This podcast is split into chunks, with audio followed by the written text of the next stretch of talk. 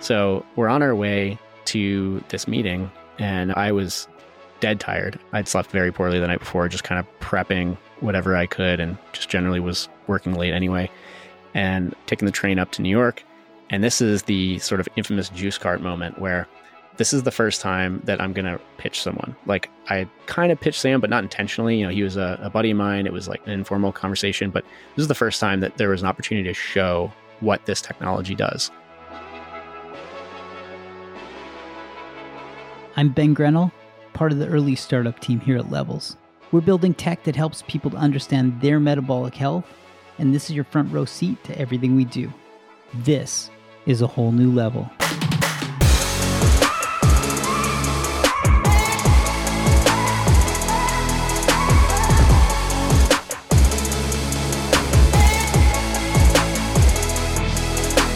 So it was April 24th, 2019.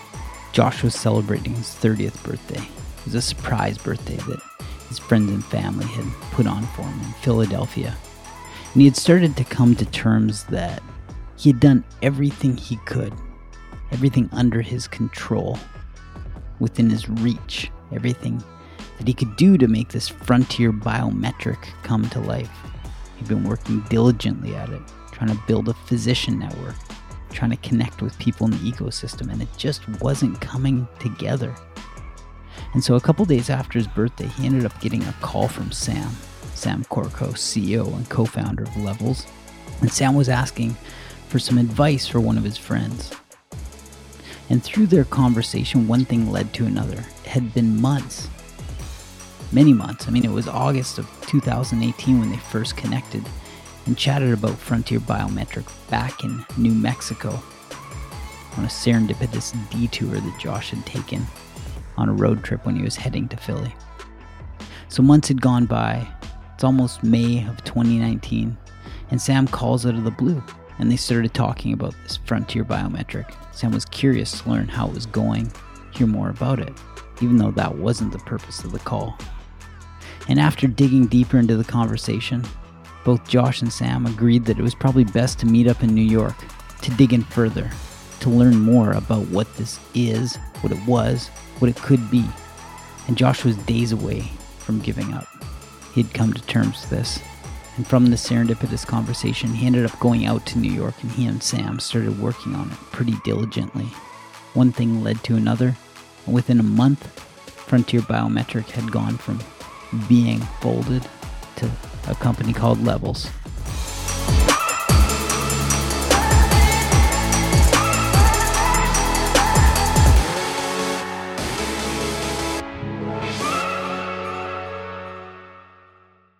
So, this is what we know. We know that you took a detour. You were on your way to Philly to go meet Kate, and you took a detour. You met Sam, the course of things completely changed because you're at this point where you're basically about to go back to doing something else. Like it was just it was Sisyphean in every endeavor and you're like I can't make this thing work. And then you connected with Sam and you said that was where things completely changed. Yeah. So I was back in Philly at the time. I had been working on the frontier biometric concept for about I don't know, at least in completion from the beginning, it was a year and a half, but it was Frontier Biometric and it was like full time focus for nine months, say, nine months to a year. And I had been working actually with a good friend and mentor and former boss of mine, actually, John Adam. I, I got to give him a shout out because he's one of those people from SpaceX who was like formative in the way that I think about thinking and the way that I approach problem solving. And he was very intrigued by the idea initially and was like a major part of like just forming my thoughts and being a sounding board. And you know I tried to tried to get him actually to be part of this. And initially he was interested but life took him in a different direction. You know he had he had other responsibilities he had to focus on. But that process of like working with him and getting his insights was so valuable. And then when he moved on I was back in like the solo mode. And that's kind of where that low point came in. It was it was just before my 30th birthday. I was just like, man, this has failed. I got to go back to engineering. I'm out here on the East Coast. you know, I, I was browsing job boards basically and preparing to get my resume back out there. And remote work, obviously, especially for a hardware engineer, is it's not promising. We'll put it that way. So it, it was feeling bleak, and I was still like certainly pushing every single day on on this concept because it's still what I wanted. But I was coming to terms. I was kind of like mentally preparing for just letting this go and, and moving on and getting back into engineering. And then, yeah, so Sam, he reached out about a friend of his. it's just a funny connection. Like, a friend of his was interested in learning more about homeschooling and like how homeschooling works and meeting people who were homeschooled. And Sam thought of me and connected us. And then, you know, he wanted to catch up. And so we like, you know, we just scheduled a call and I gave him the rundown and basically just told him what I was working on and the impact that it had on my life. And I kind of heard Sam's tone change in real time. It went from like a, hey man, how's it going type update conversation to, huh, that's really interesting. Um, and he got like very, yeah, you know how it goes. oh, yeah. yeah. So the tone shifted very, very quickly. I mean, this was like, it was like a half hour long conversation, I think. But the first 10 minutes were pleasantries, and the middle 10 minutes was me talking about my experience. And the last 10 minutes was, when uh, do you want to come to New York and talk about this more deeply? This is really interesting. And and I was like, oh, huh. You know, I knew that I had run into Sam over the summer. and I knew that he was interested in a number of potential opportunities in the future and was like just kind of keeping his radar on for what to do next. But I had kind of given him a little bit of a rundown over the summer at that meeting. And I think I had probably honed my pitch by the time we talked on the phone because it was a very different resonance. And I was like, oh, that's a cool response. So we followed up like immediately. He said, hey, come up to New York. It sounds like you need to raise some money. Sounds like you need to kind of get some fuel on this fire. Let me see what I can do to help out. And just instantly started in Sam fashion making connections via email within minutes. And I, am talking about like my inbox was kind of blowing up with Sam Corcos' like follow ups. And my plan had been to have the business plan complete, have all of the pieces in place such that I knew that general wellness continuous glucose monitoring was going to be available to the potential customers of this business, meaning there were was a physician network who had kind of signed on and was interested in taking prescription consultations to get these CGMs to increase accessibility. That was going to be kind of step one. And then you can get CGMs out there. And then step two would be start building the software framework. And I had not been able to achieve step one. It was dead ends left and right. And so that's kind of what I was facing. And I hadn't wanted to raise money until I knew that there was viability. So, and, and like you're bootstrapping at this point? Exactly. Yeah. I'm, and that's another angle here is that although I, my expenses were fairly low, it was still a situation where I had been without a salary because I'd been working on the SWAT truck system the year prior without a salary. I, I was working towards royalties on sales for that. Um, and actually invested in that. It was going on two and a half years without a monthly income. And I was scraping the bottom of the barrel. You know, it was, it was definitely a situation where had I not had savings, obviously I wouldn't have done it in the first place, but it was like, okay, this is kind of approaching worst case scenario. Kate, Kate's like, what are you doing? Yeah. And I mean, again, she's always just like, yeah, he'll figure it out type of mode. So I, I, there wasn't added stress from her, but it was added stress from me about her type of thing. You know, it's like, I don't want to fail at this and be like, you know, reliant on somebody else. I just have this independent mindset. So that was definitely background pressure. So yeah, I hadn't wanted to raise money until I knew there was viability. And so Sam, that was instantly where he was pushing me is like, you got to raise money. You know, I think that he intuited it. The struggle was due to a lack of resources. He picked up on the concept being strong right away.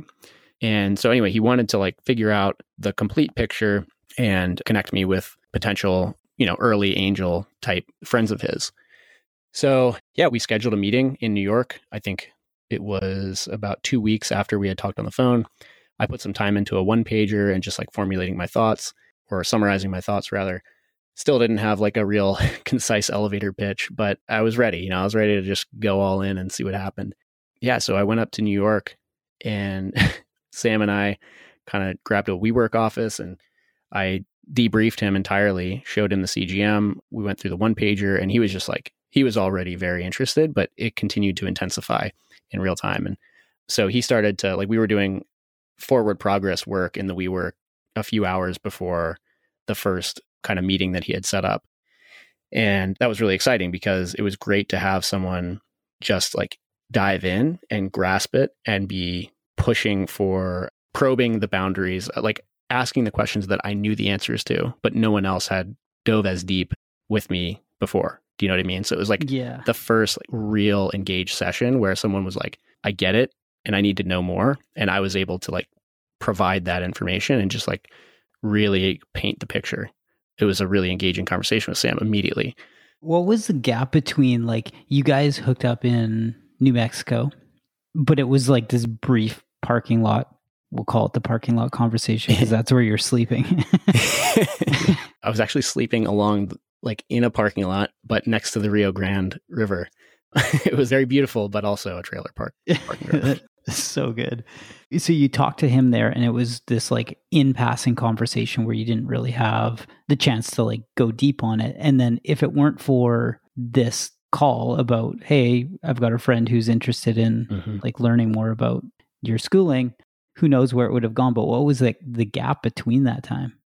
So it was August that we linked up over the summer. And then he called in the first week of May. So I had just had my 30th birthday, end of April. And then it was like, all right, back to reality. And then it was that first week. And then we had a follow up in New York. You know, I, I went up to New York to meet up with them two weeks later. So this was like mid May at this point. So you're so talking quite a bit. You're talking, yeah, long time. Like I pictured. Six months.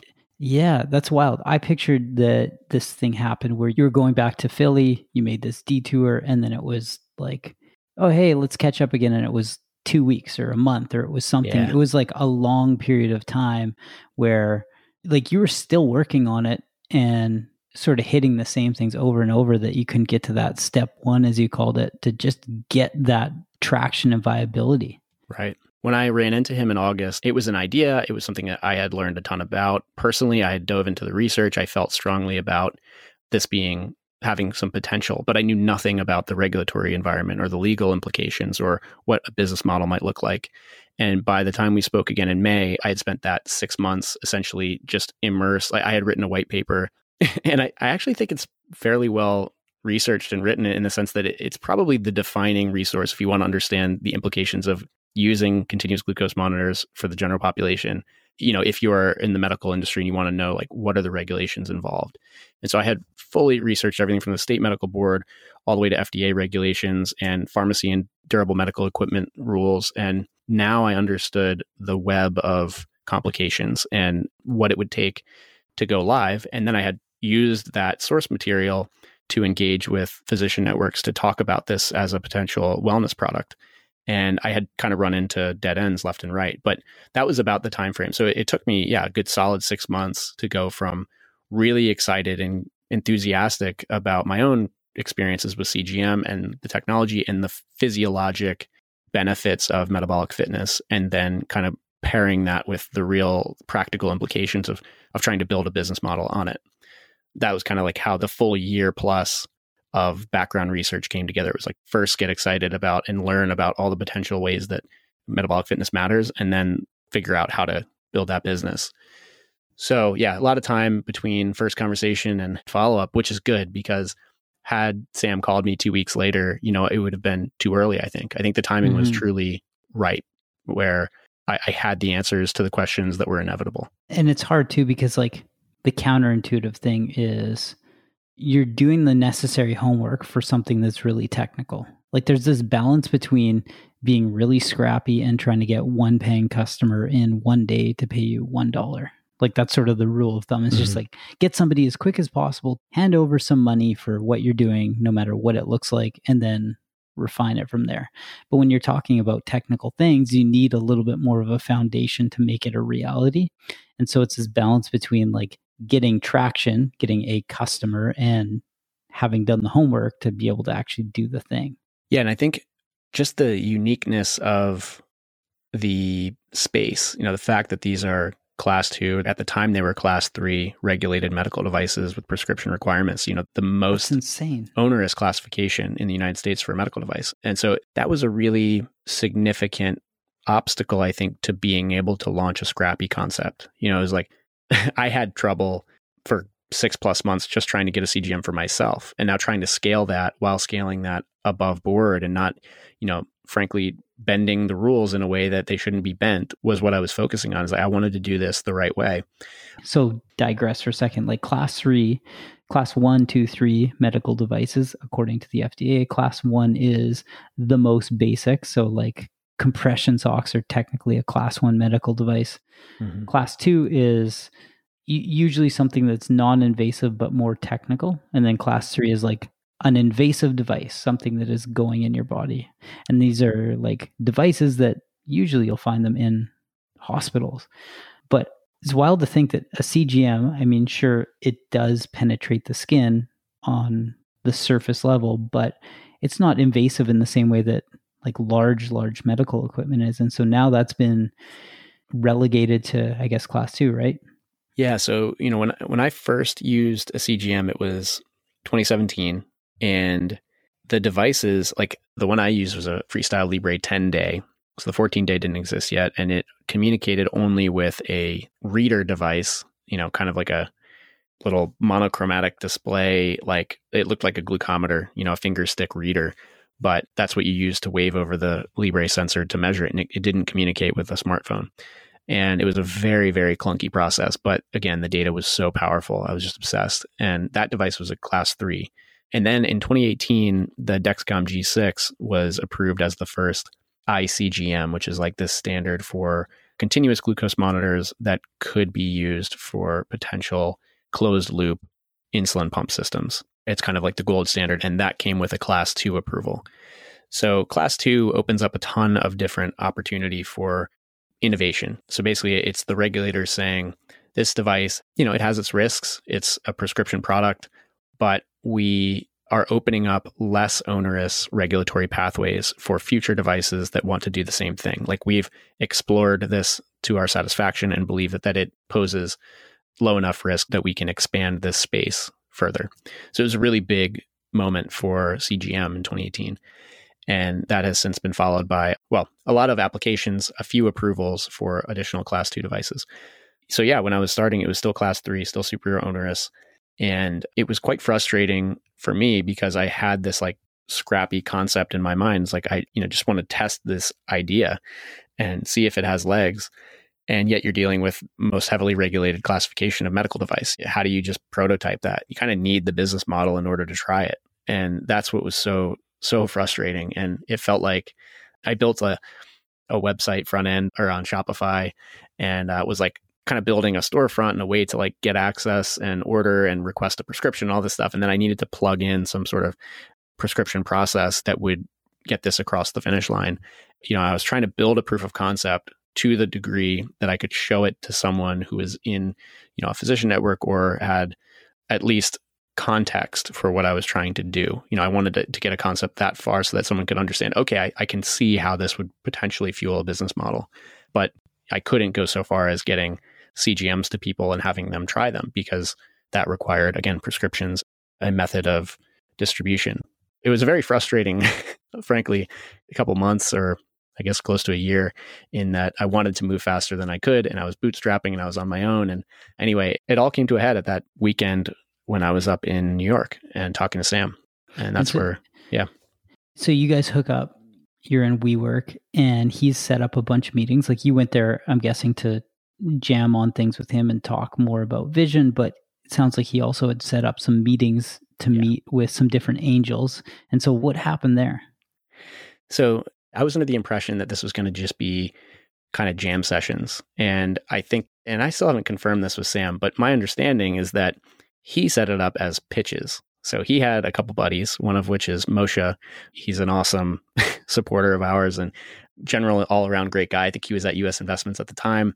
And Moshe and a few others on their team, they kind of ran an incubator and generally were doing a number of investment vehicles. And anyway, Sam had set up just a conversation and as far as he framed it to me. And so we're on our way to this meeting and um, I was dead tired. I mean, I had slept very poorly the night before, just kind of prepping whatever I could, and just generally was working late anyway.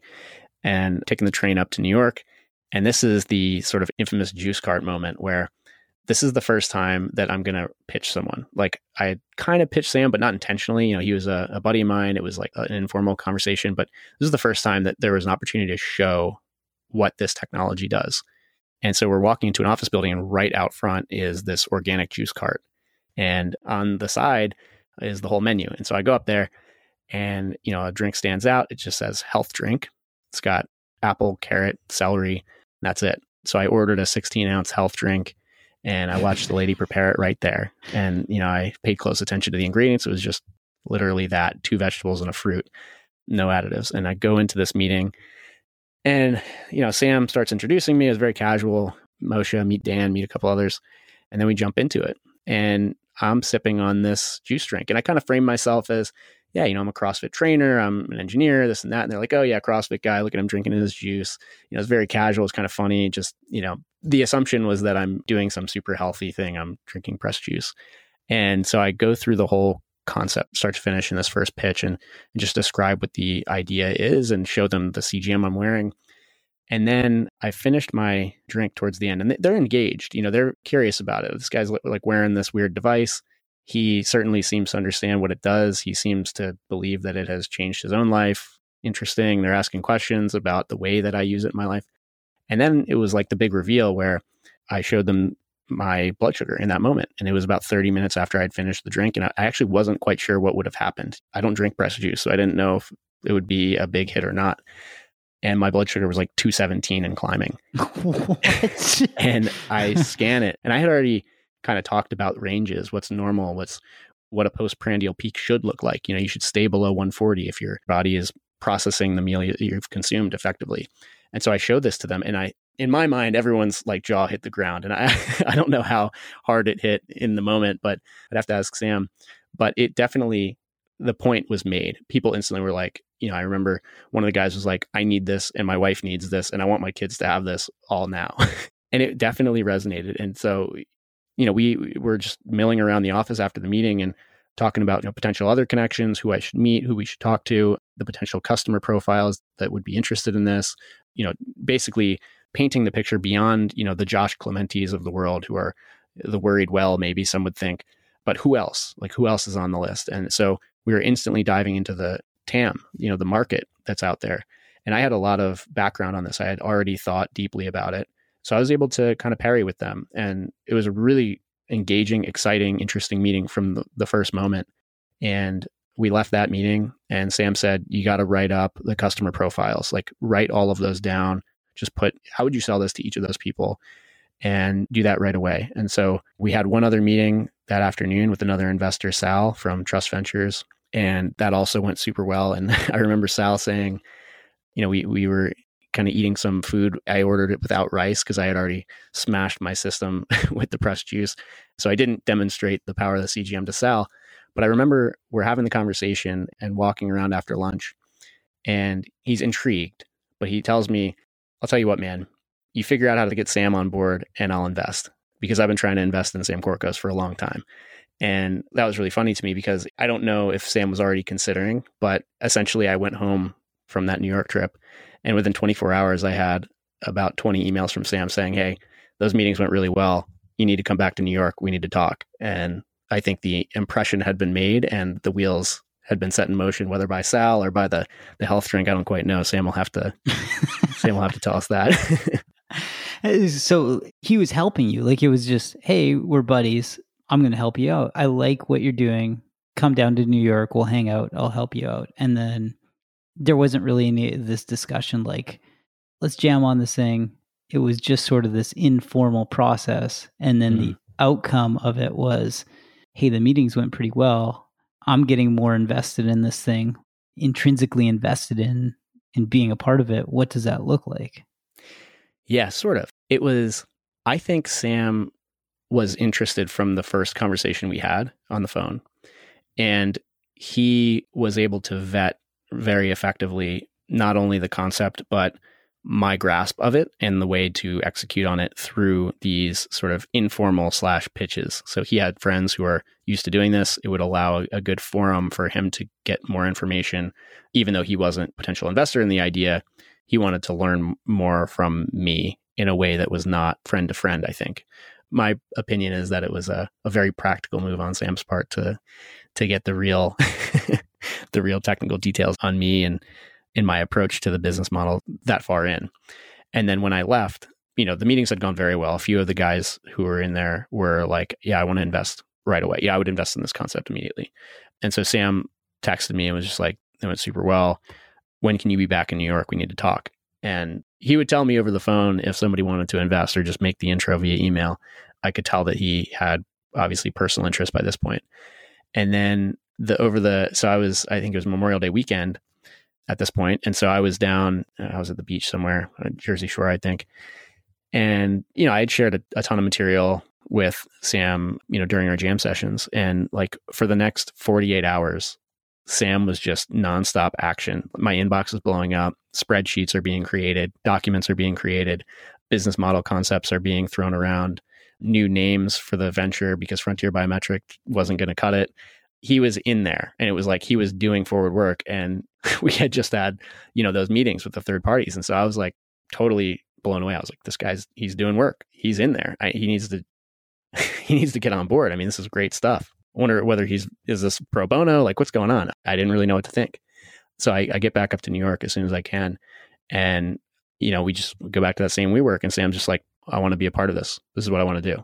I want to be in and i want to be ceo and that was that was the moment. Yeah, I mean, it was just like straight to the point, and we went deep on that conversation, just talking about like the mechanics of this going from a single person venture to a partnership, and we covered everything. It was that one conversation we touched on what each of our personal strengths are and how they can be complementary to taking this idea from something that's being bootstrapped, you know, in a bedroom to something that can be and I don't want to make it about financial outcomes, but be a billion dollar company. But more importantly, do the concept justice. And Sam had significantly more experience at the early scrappy stage startup level than I had in terms of the business and f- fundraising fundamentals. I had plenty of startup experience for how things get done and how you got to be scrappy and iterate and all that stuff. But, you know, I hadn't gone zero to one with a business model before. And that's why Sam made it very clear like, I can do this and I will do this, but you know, this is how I want it to be structured. And I, I think we should switch roles in the sense. And I'm all in. Like I'll drop everything. Was that easy or hard?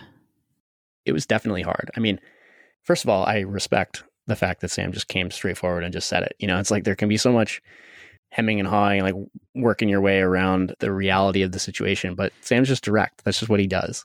And so, you know, him just coming out and saying that was like, whoa, you want to be what? I mean, that's my role. And then it was just kind of a to the point discussion about why it makes sense. And I have to say, I didn't leave that conversation completely. It happened so quickly, and I hadn't put really any thought into that being a potential outcome that I left that conversation still unsure what I should do. But after like essentially a single night of dwelling on it, thinking about it, talking to my family about it, it became obvious what the right answer was. And the right answer was to increase the likelihood of success by bringing on people who are better than me at the things that we need to do. And that's exactly what this was. It was just that. It was an opportunity. It wasn't a detrimental moment for me or the opportunities for the business. It was quite the opposite. And, you know, one way Sam framed it, which I think was really clairvoyant, was you can be CEO. You know, I'm not going to tell you you can't be, but I just don't think you're going to like it. And that was a really interesting thing because I was like, well, why not? I mean, it's kind of what I've been doing. And he just kind of described the way that there's so much communication overhead and there's, you know, there's just this process of bringing in and retaining networking and network opportunities that the CEO has to do. And certainly, you know, it's certainly different than a hardware CEO in many ways. And it was all core competency for Sam Corcos. It was like, I am doing this. And he kind of walked me through his networking approach and and all of that was extremely eye opening to me. It was so many things that I had been doing zero of throughout my career. And so that's kind of what started to make me realize that, yeah, you know, just because concept development came through me doesn't mean that the sort of the CEO role is the right fit. That may be, in fact, an entirely poor fit for someone like me in the way I operate. And, you know, looking backward on that moment, I'm very grateful that we just went forward with the partnership as Sam sort of architected there because it freed me up to do the things that I am good at and it freed him up to do the things he's good at. And I think we avoided a lot of potential complication by just having that candid conversation on day one. It was not not day three, not day 30, it was day one. And that was like it gave me a, a really good taste for how Sam does business and how he communicates. It's so funny because like being honest with oneself is something that it's really hard to do and when you find like great teams, let's just use sports teams. When you find great teams, yeah, I don't need to wear the C. I don't need the captain's mm. logo. I don't need to be like the goal scorer. Everyone knows their role and people are very comfortable saying that person is better at whatever it is, putting the puck in the net from this like certain position on the ice. I'm going to be the person who serves up the passes to that person. If you can be comfortable with that, you're just like, oh, we're actually getting way more points. We're scoring so much more and we're winning games. It's hard when people like, no, I want to score. And other people say, I want to score as well. And then you just get this like ineffective workflow as a yeah. team it's just like so much better when you just sort of stick in the lane and everyone works together to make it happen. Yeah. I mean, just the complementary way that we were approaching problems from the beginning also stood out to me as just identifying where the areas I would automatically focus were. And many of those were on logistics and on hardware and, and acquisition paths to get this technology out there, future roadmap and that type of stuff. And Sam was immediately into the how can we set up a system such that we can build a world class team to execute on this? Who in my network can I tap immediately? And he was already starting with the connections and making, you know, the calls he needed to make to set those pieces in place. And I think, yeah, we had like the spectrum of needs covered. Sam wasn't needing to get me to think, hey, you know, who should we reach out to, you know, for a potential uh, early pre-seed raise? And I wasn't having to push Sam to think about roadmap. It was like we just automatically moved into our respective comfort zones. And certainly, like we push each other. Looking back, I think I've learned a huge amount from Sam, and I, I hope I've been able to teach him a thing or two. But overall, it was so effortless the way that the responsibility set just kind of like fell into place. And we do a lot of collaborative thinking, but we have complementary areas of expertise and we can kind of defer to each other on those. And and not to mention like the areas that we don't have experience in, like design and product, we instantly knew this is where we need to bring someone else in. You know, so those conversations, those early conversations with Sam moved so quickly that we had a great understanding of where to look next to continue to fill out the team and and build. And that was like it very rapidly built my confidence that the right decision had been made and that it had gone in the, in the span of 2 weeks or maybe 3 weeks from something I was coming to grips with losing to something that felt like it had infinite potential. I mean, it was bizarre how different the headspace was in that very short time frame. And it, it really goes to what I believe is the most powerful lesson I've learned, which is something I, I learned previously at SpaceX, but hope not to ever lose again, is just that it all comes down to the team. I mean, 100% of any business success comes down to the team. I truly believe that. I mean, I think the degree of success is variable depending on what you're working on, but the fact that there is success is dependent on the team. So it's right now it's like the end of May, like Memorial Day just happened. Your inbox just got flooded. And when did the first check come in? so we incorporated on I think June 24th and let's see. So actually let's rewind. Mm-hmm. Sam's throwing names at you, right? Like he's doing all these docs. I do want to know like what is the first memo he wrote? That's probably interesting one. But like he's throwing all these names around. When did it go from like it went from Maple Biometrics. What did you call it? We it had, was Maple Biometrics. Kate called it Maple Syrup, and, and then, then, it became Frontier, Frontier. Biometric. Mm-hmm. Yeah, that was in when John Adam and I were were going after it. My my former boss, at SpaceX, and then and that's became, like New York, like in New York when you're pitching still. yep. The health juice incident, it's still Frontier. Mm-hmm. And then when did it become Levels, and how did that go down? So, right after Sam and I kind of came to an agreement there in New York, we started considering what needed to be updated right away because we were going to incorporate a new business. We weren't going to like keep working on the Frontier LLC that I had. And we put together a form that we sent out to I, I think about 50 people with a bunch of names and some of the names that i remember off the top of my head were delve metabolic uh, symmetry health. Let's see there was another one. Frontier was on there. And none of them really i think resonated. Like the one that won was delve delve metabolic. And it just didn't feel right. It's like yeah people voted for this but they don't actually like it. And sam actually just texted me and he was just like what about levels? You know, we're measuring levels. Why don't we just do that? And I was like, yeah, that sounds about right. And you know, it wasn't instantly closed, like a done deal there. But once we started like turning it over in our minds after that, it started to fit. Then it just became the working name. Like we didn't say, oh yeah, levels is the name. It was just the working name as we started to refer to the project.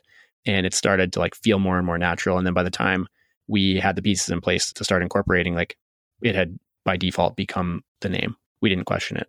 So it's, it's kind of interesting. It's sort of like an osmotic just reinforcement. Yeah, and it's like such a strong name too. Like it's so easy in hindsight to be like, "Oh yeah, killer name." But like now, I mean, the name resonates with people the way they talk about it, the way they feel about it, the way they reference it, the way we talk about it as a team. It feels like a, this really strong brand and it has this association with it where you can extrapolate the meaning if you want to. Like if you want to post rationalize it, it's like levels. Well, when we talk about measuring all these other analytes, like down the road, levels, it's yep. the levels of those. And so it's just funny how that all comes together. Absolutely. But it's like June now, June 24th. And you've got this, you've incorporated Levels Health Inc. Yep. When did the first check come in? Like, how did that go down? The first check we had checks committed prior to the incorporation. That incorporation, like essentially, we were held for funding by the incorporation process. And looking back at like my text messages between Sam and I at that time, it was like something along the lines of, you know, Moshe and Joe have been talking since you left and they want to invest immediately. You know, it was basically that inertia from those earliest, the, literally the very first meeting we had with investors carried over and Moshe did invest. And so as did you know Mark Gerson, who uh, was also in that office. And so that momentum that we built that first weekend, where Sam himself, I think, became convinced of the potential and personally invested in the idea, carried through and did not slow down. I mean, that month from say the third week of May through the third week of June, where we incorporated, was just absolute like nonstop action, just getting customer profiles built, getting the name nailed down, having conversations with not just potential investors, but also starting team conversations. You know, we were both reaching deep in our networks to talk to anyone who might be intrigued by the business concept because now we had sort of shifted gears from what I was doing, which was bootstrapping through to concept demonstration, and instead deciding like we're going to raise and we're going to hit this with a bigger hammer. That's kind of, I think, the main approach that like I needed team to help me see that, if that makes sense. I had gotten so tunnel visioned in my approach, which was that I have to demonstrate this. I have to have the business fundamentals in place before I go raise. That was for some reason that was just ground truth. And so Sam saying, no, no, no, like we need to get more resources and then we can solve this problem more effectively and we can do it without, you know, as fast a timer, you know, a ticking time bomb on our ability to execute as you currently have. And that was in hindsight totally the right move. Like and so we were able to just shift focus from having a pharmacy or a physician network, like churning out access to CGM and instead focus on building the team and having investor conversations with these early angels, which was highly educational. It was telling us what the questions were that we hadn't predicted yet and you know where the soft spots in our plan for execution were. And so that's what that month consisted of was just immediately diving in. You know, we we did a little assemblage. I think it was like 2 days. I'm trying to remember the exact date. It was sometime in June potentially right before we incorporated or potentially right after, where we just met up with everyone in LA that we knew that might be interested.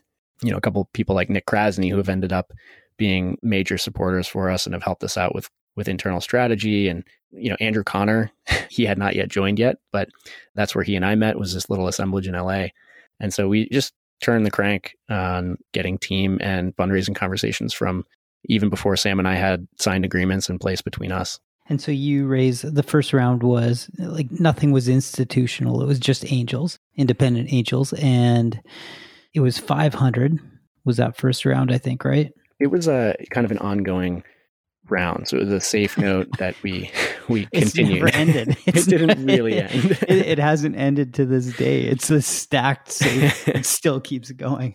That's right. And was Moshe the first check in? I don't think so. You know what? He was one of the first, but man, I really should know who the first check was. I didn't have access to the bank account at the time when it first opened. It took me a little while, so I didn't see the first checks come in. So my memory bank lacks that like milestone. But yeah, definitely got to figure out who the first was. We had a few people who just like one person sent a wire before they even got the safe documents to sign. It was like we refined our pitching capability so quickly, and I think we had about five hundred thousand in the bank within certainly within a month of incorporating. So it was like mid late July, we had about 500k in the bank, and things were continuing to improve. And the assemblage I'm remembering now was so we incorporated on the 24th of June, and the assemblage where we got you know a bunch of people into a house for two days to just brainstorm on it on you know the concept was June 25th and 26th, and we had actually already gotten uh, David on board as a co-founder by this point. So I think David joined the week prior, so this was like June 18th timeframe when David, you know, he and I knew each other, but we hadn't seen each other in a long time. And Sam had stayed with them for a weekend and kind of was telling him about the new venture he was joining. And David was like, This is crazy. I was just researching CGM and this is what I want to do. Like, I will leave Google immediately. I, I want to join. And we needed product. Like, we knew that that was a weak spot on the founding team. And so that conversation just organically fell in place so quickly. And so now we had three co founders and then going into the assemblage where Andrew Conner and I met, David and Andrew met, you know, that continued the inertia. And then by one or two weeks later, we had a team of four, you know, and it was like when you go from one person, one stressed out person, to four, three of whom are much more capable in the areas of interest, you know, software, et cetera, it's just like mind blowing how fast things pick up.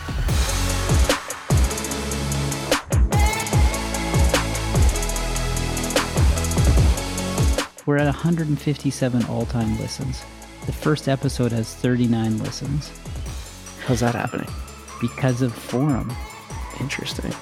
A bunch of people just to watch Forum have like reached out and said they're enjoying the podcast. And I was like, you guys aren't supposed to find this. That's funny.